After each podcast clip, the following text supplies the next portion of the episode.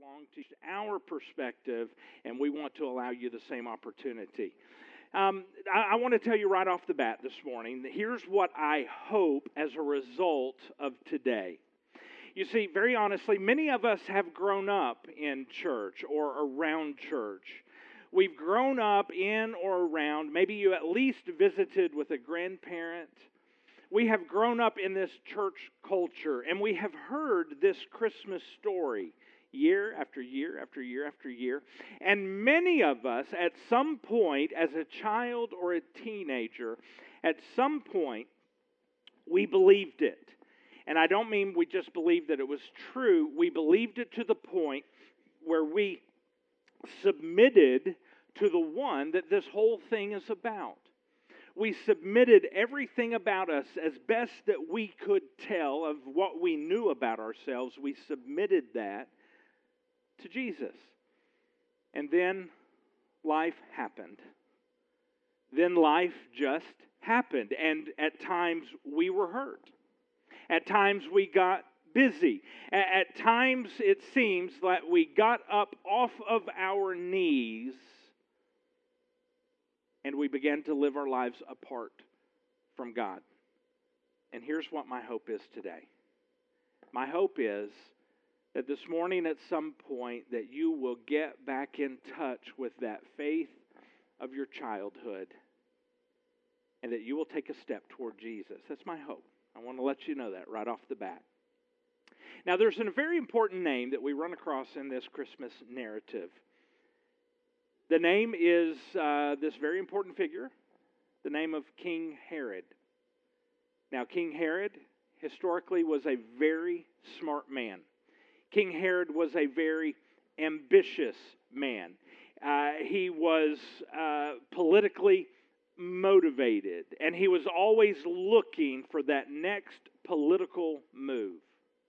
So, who was this King Herod? Let's, let's kind of set the stage here, the context of who this was. King Herod. So, if you know the name Julius Caesar, and yes, that is the very man that uh, that Shakespeare wrote the play Julius Caesar about. That's who who I'm talking about for just the next moment. Very same man.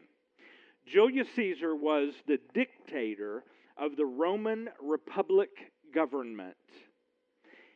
And his second in command, almost like a vice president. No, that's nothing like that because our vice president really doesn't have any power. The second in command under Julius Caesar was a man named Mark Antony. And that happens to be the same man who had a long lasting affair with Cleopatra. That's the same guy, just to help put this all in context. So, King Herod was friends with Mark Antony, okay? So, Mark Antony, second in command, right under Julius Caesar. So, politically, Herod was in a very good place.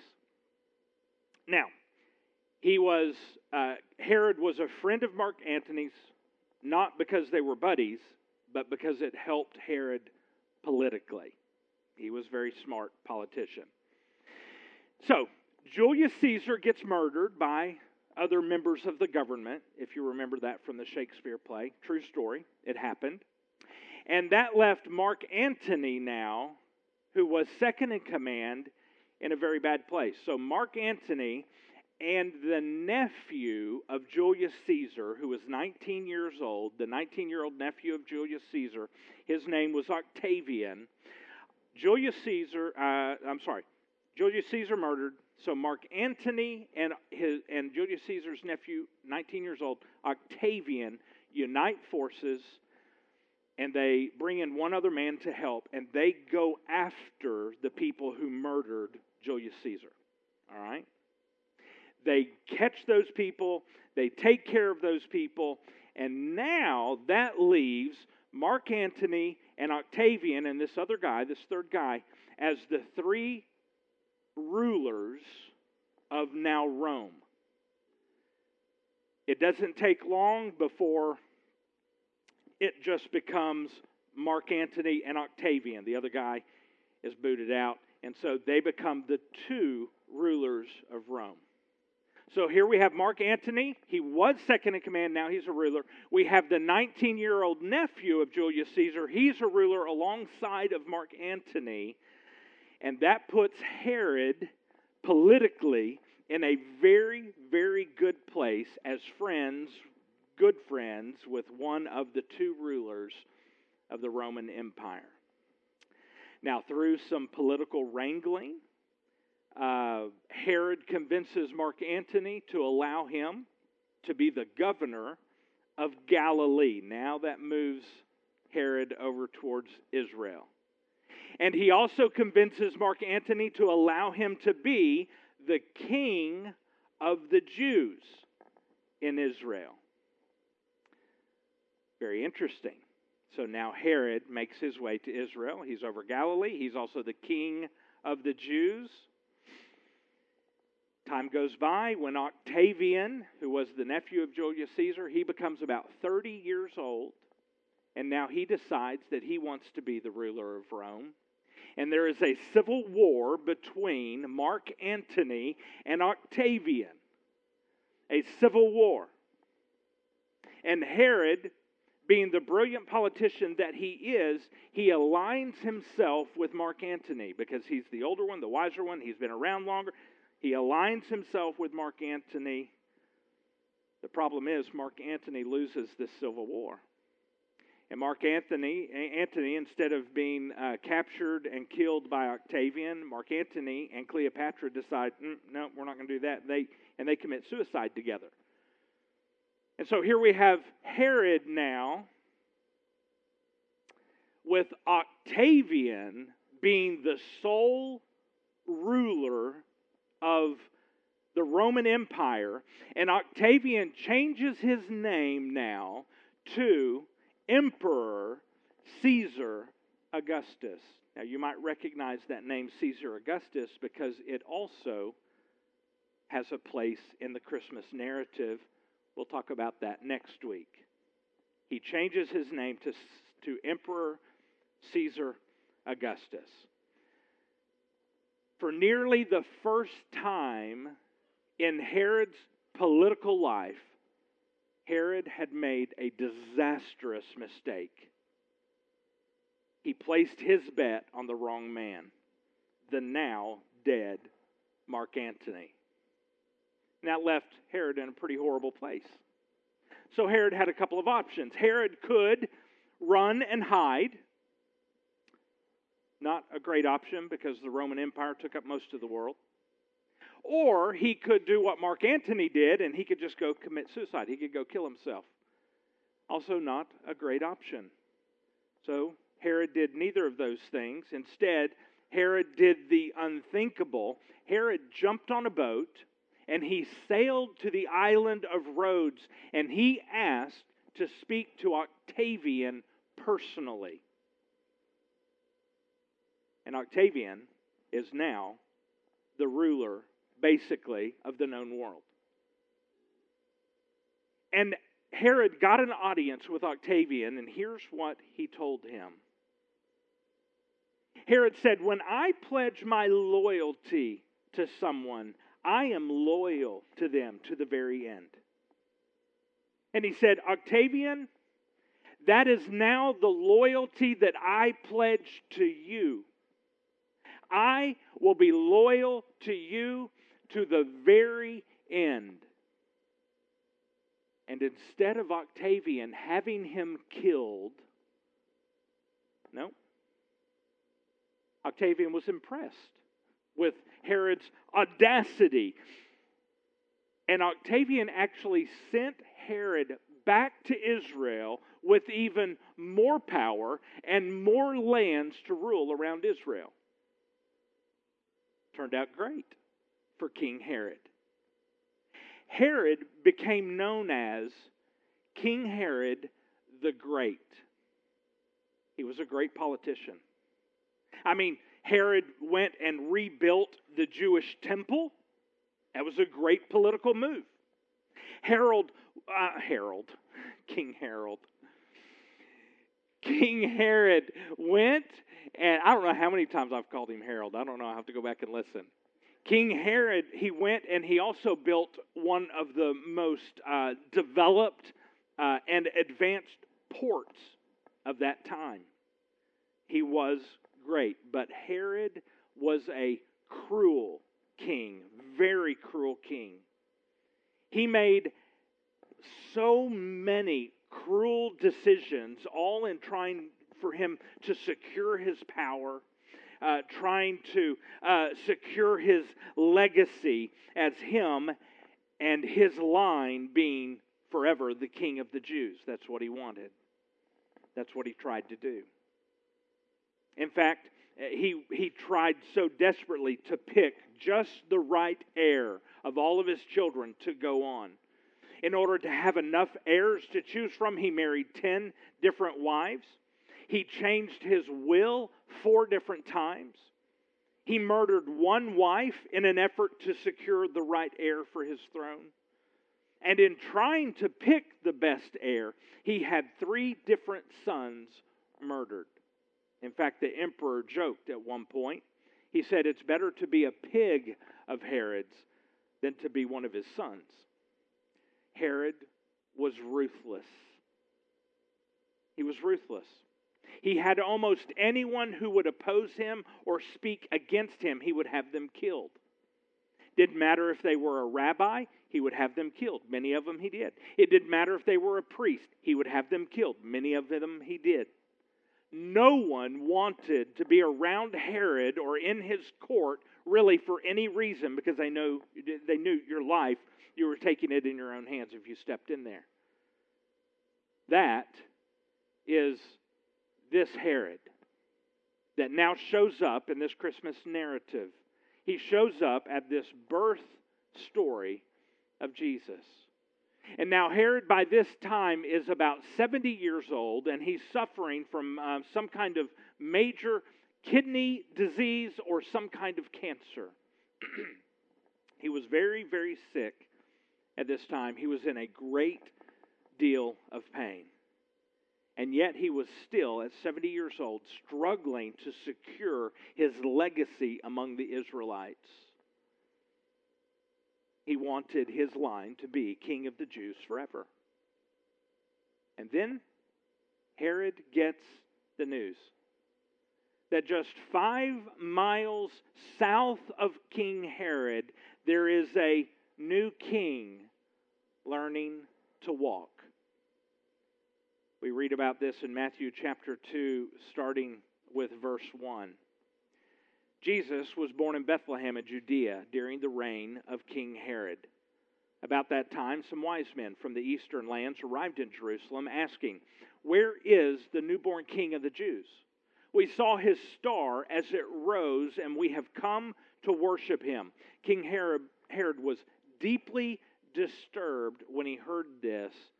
Was disturbed in Jerusalem. Because here's why if King Herod was disturbed, everyone knew it was dangerous for them.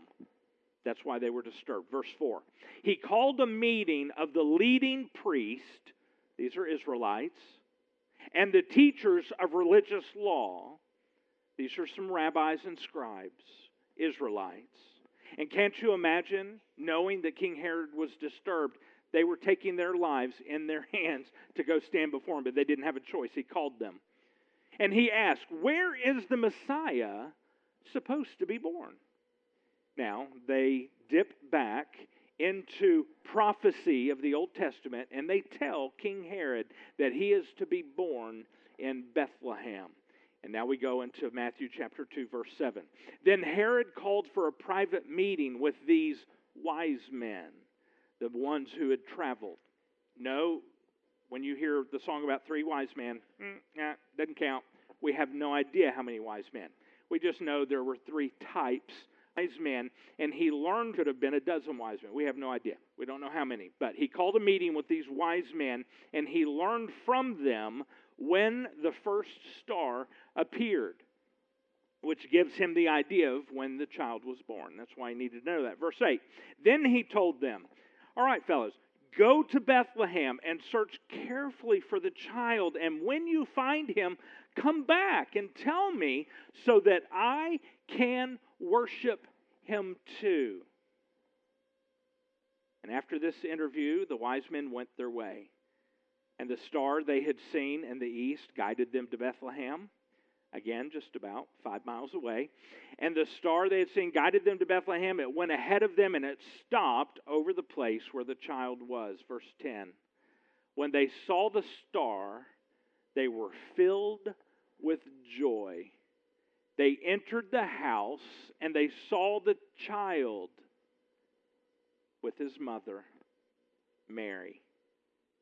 And they bowed down and they worshiped him to him. Doesn't say they bowed down and sang a song to him. Now, there's nothing wrong with singing as part of your worship. Nothing wrong at all. We, we call it that. But we have, we have misguided you to make people believe that worship is singing. And that's what it is. But the reality is, worship is exactly what we see here with the wise men. Worship is not really singing, it is when you are stopped in your tracks with great awe. And worship makes you do whatever you can in that moment to surrender. Worship makes you instantly submit. And a short five miles away was Herod the Great. Just five miles.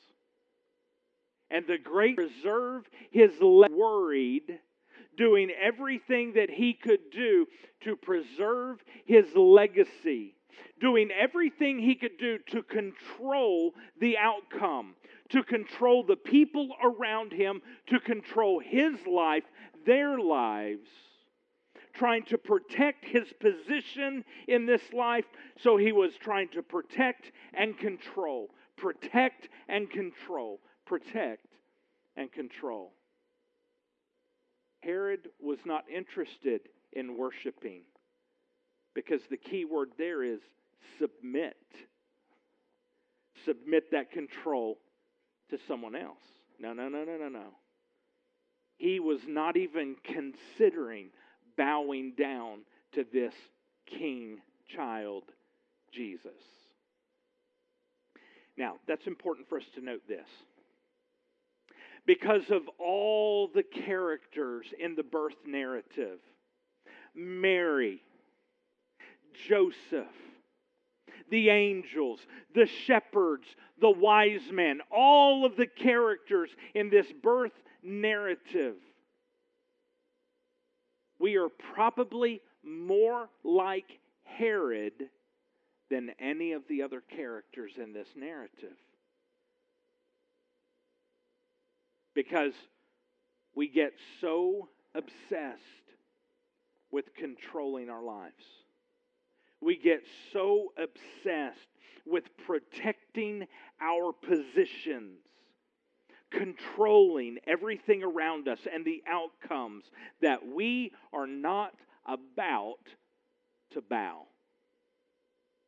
Now, we are usually more interested in using Jesus to help protect our current positions and using Jesus to help us control the outcomes so they are favorable for us. We're more interested in that than we are in actually worshiping Jesus. In other words, we say, all right, if Jesus can get me what I want, then yes, I'll play along somewhat. But surrender?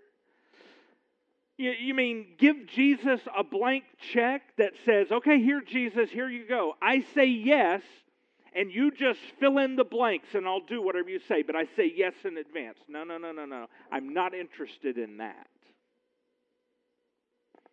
Saying yes to Jesus before we know what he wants us to do. No, no, no, no, no. I'm not interested in that. The story goes on, Matthew chapter 2, verse 12. When it was time to leave, these are the wise men again. When it was time to leave, they returned to their own country by another route, for God had warned them in a dream not to return to Herod. After the wise men were gone, an angel of the, Lord appeared to Joseph in a dream. And he said, Get up, flee to Egypt with the child and his mother, the angel said. Stay there until I tell you to return, because Herod is going to search for the child to kill him. And in verse 16, Herod was furious. Earlier, he was just disturbed. But now he is furious when he realized that the wise men had outwitted him.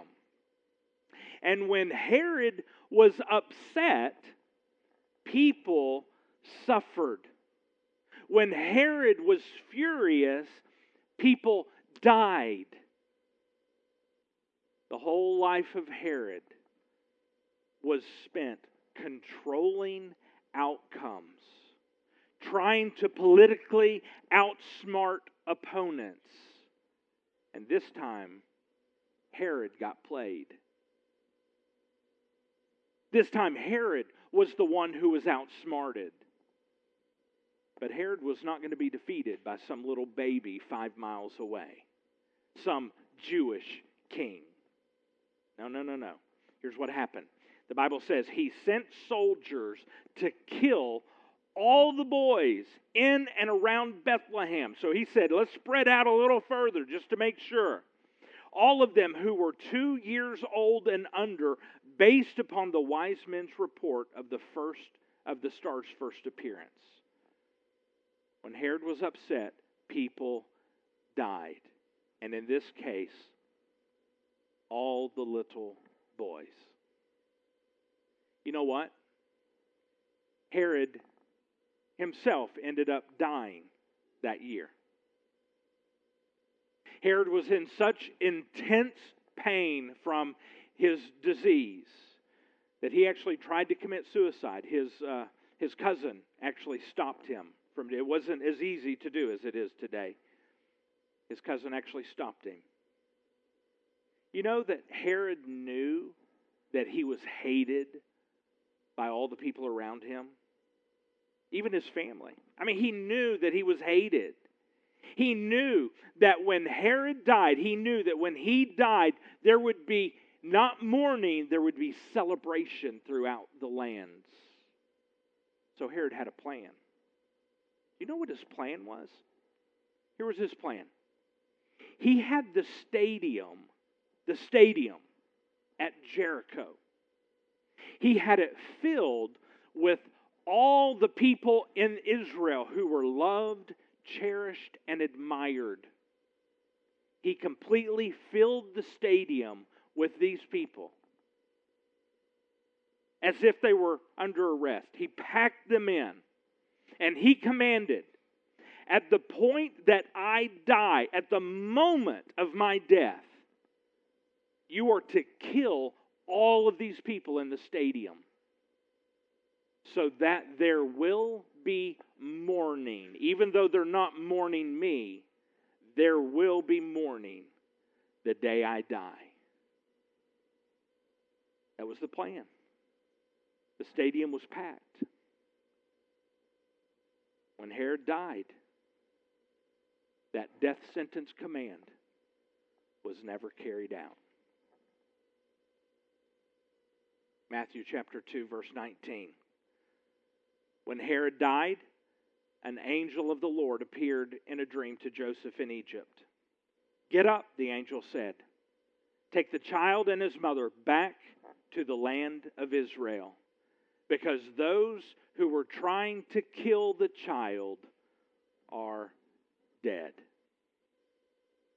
Herod the Great, the mighty ruler of Israel, the king. His legacy was not what he had hoped. It was not what he tried to control and plan for. You know what happened to King Herod the Great, he simply became a footnote in the biography of a little baby. Herod was only five miles away from the birth of Jesus, but he missed it all. He missed it all. And then you go 80 years later years after Jesus had grown up, years after Jesus had performed all the miracles, years after Jesus went to the cross, years after he walked out of the tomb, other emperors had come and gone. Nero had come and gone. The temple and all of its glory had gone.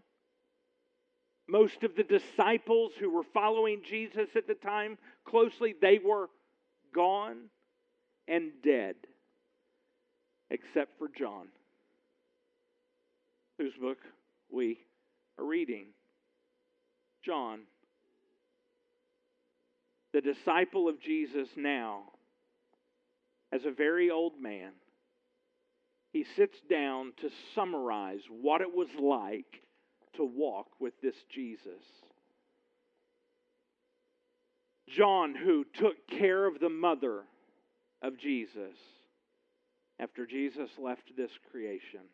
John, who was able to sit down and talk to Mary and say, Mary, Mary, Mary, tell me again. Mary, tell me again, what was it like to hide from Herod in Egypt? What was it like to know that back home, all of the little boys two years and younger were being murdered? What was it like, Mary, to run from Herod and to hide? What was it like to come back. John, who would sit with Mary and say, Mary, Mary, tell me again. What was it like when the angel spoke to you? Mary, what was it like to know that you were carrying God, Jesus, the Messiah, the Savior? John sits down now as a very old man, and he wrote this in John chapter 1, verse 4. The Word gave life to everything that was created, and His life brought light to everyone. You see, in this moment right here, John, he speaks in the past tense. That light is in the past tense. The Word gave life to everything, he said. Everything that was created, and that life brought life to everyone. Past tense. That is what happened. That's the old news. That is in the past. That is in our history. But then immediately, John jumps to the present tense the present tense. And here's what he says in verse 5 The light shines shines right now at this moment, this very instant. It shines in the darkness, and this is the good news. The darkness can never, ever, ever extinguish it. That's the present tense even though all of this loss that John has experienced, all of his friends are dead. These followers of Jesus have been tortured and murdered in mass numbers. John is now at this moment living in exile on an island. And he says, The light is still shining even in the midst of everything we've experienced, even in the midst of the hurt and the darkness and the pain, this darkness, he says, will never, ever overcome, extinguish this light. Jesus, my friends, was the one. The light. Jesus was the one who was going to, and he did. He lit it up. That's Jesus.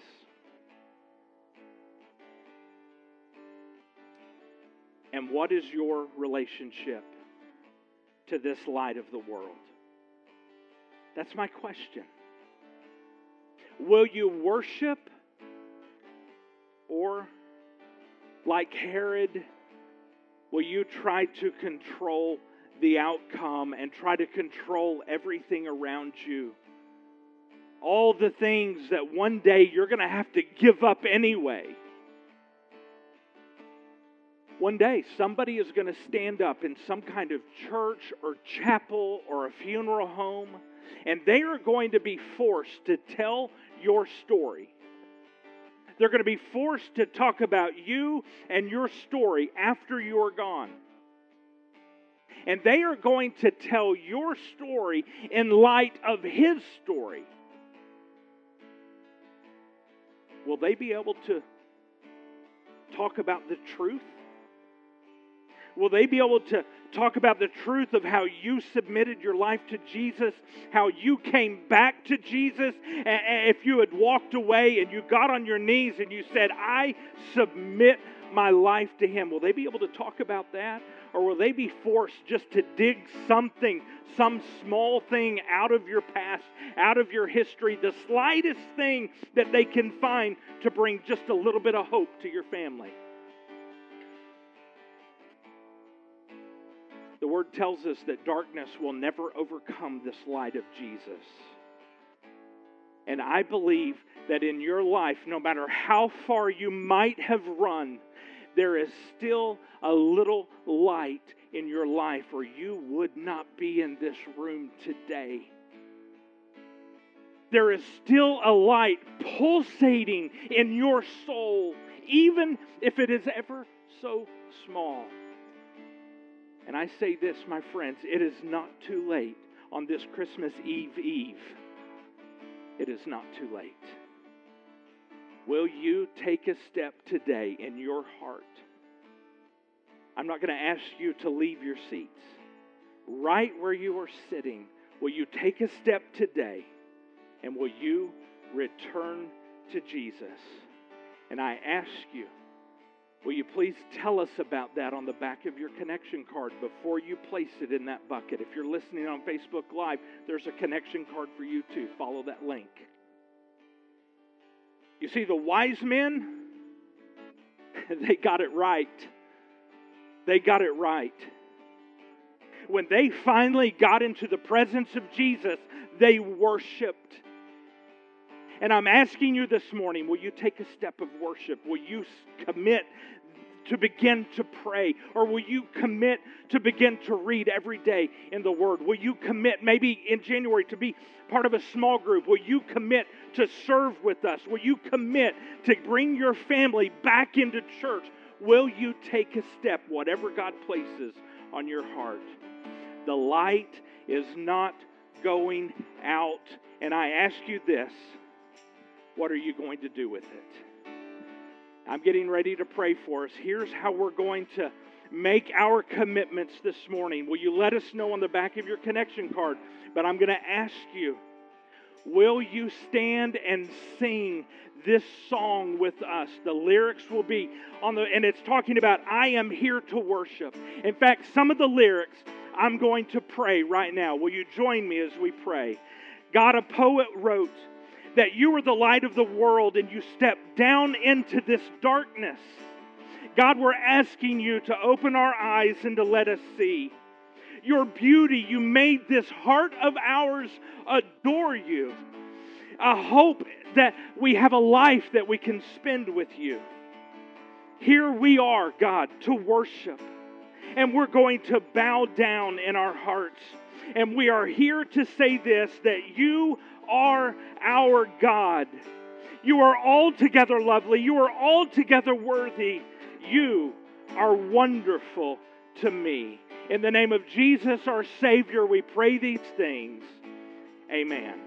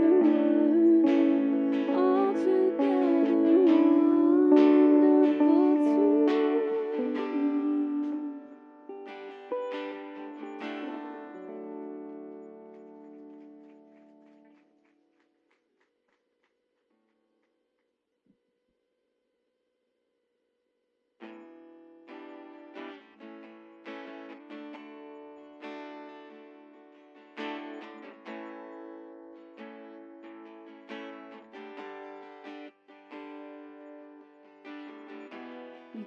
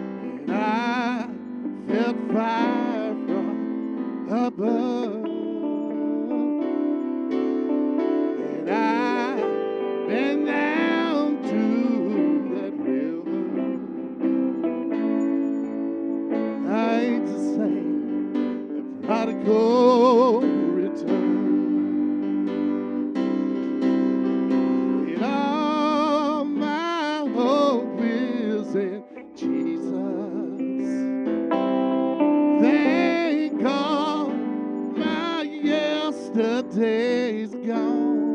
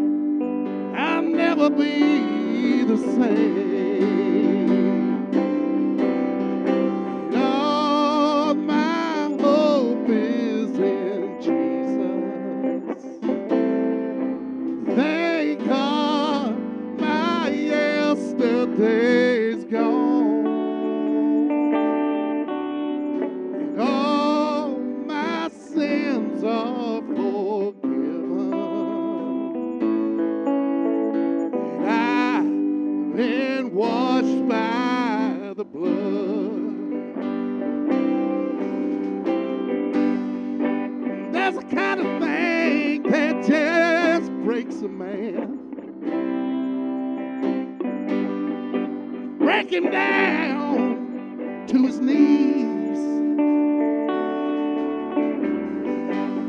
Well, I've been broken more than a time or two. Then he picked me up and he showed me what it means to be a man.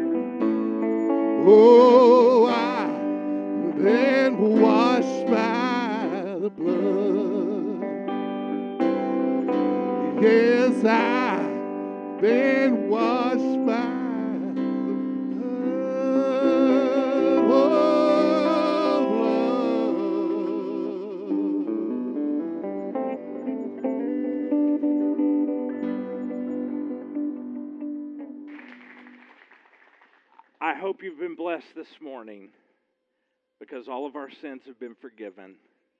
Yesterday, it's gone. We have right now. And I hope your hearts have been crying out to Jesus, saying, I choose you. On the end of your rows, that's where the buckets are. If you would pass those, that's where we ask you to put your giving envelopes, your connection cards, your pens. They all go in there. We are so glad that you've been here with us on this Christmas Eve Eve. It's going to be a busy week. I hope your hearts are ready and submitted to Jesus. You're among family. Next week, we end this series, and then the first week of January, we begin a brand new series. I hope that you will end the year with us next week, next Sunday, and I hope you will begin the year with us on the following Sunday as we go through four weeks, an amazing series in January. It's going to be good. You'll want to have that person you've been thinking about sitting beside you. And then as we gear up to February, where we'll be meeting at two times, 9.30 and 11 o'clock.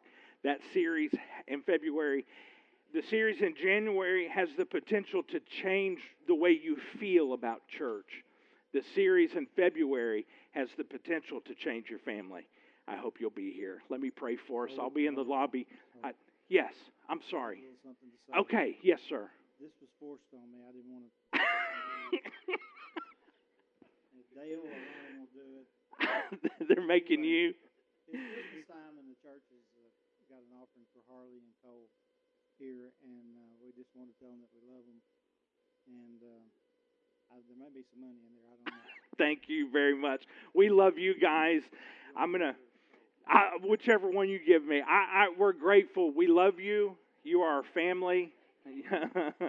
you are our family, and uh, the, every single mile that I drive to be with you, I would do it 10 times over. I love you guys. Let's pray, address our Heavenly Father together. God, we are so very grateful that we can call you not just our Savior, but God, when you died for us, you made us friends with God. And God, I'm so grateful that in this season that can be so conflicted, filled with so many emotions, so much hurt, sometimes emptiness, that God, we can press into you, our Savior. And we can not just know about you, but Jesus, we can worship you. And I pray that as we approach this week, that our hearts would be firmly surrendered. It's in the name of Jesus, our Savior, our Messiah, that we pray these things with hearts filled with love.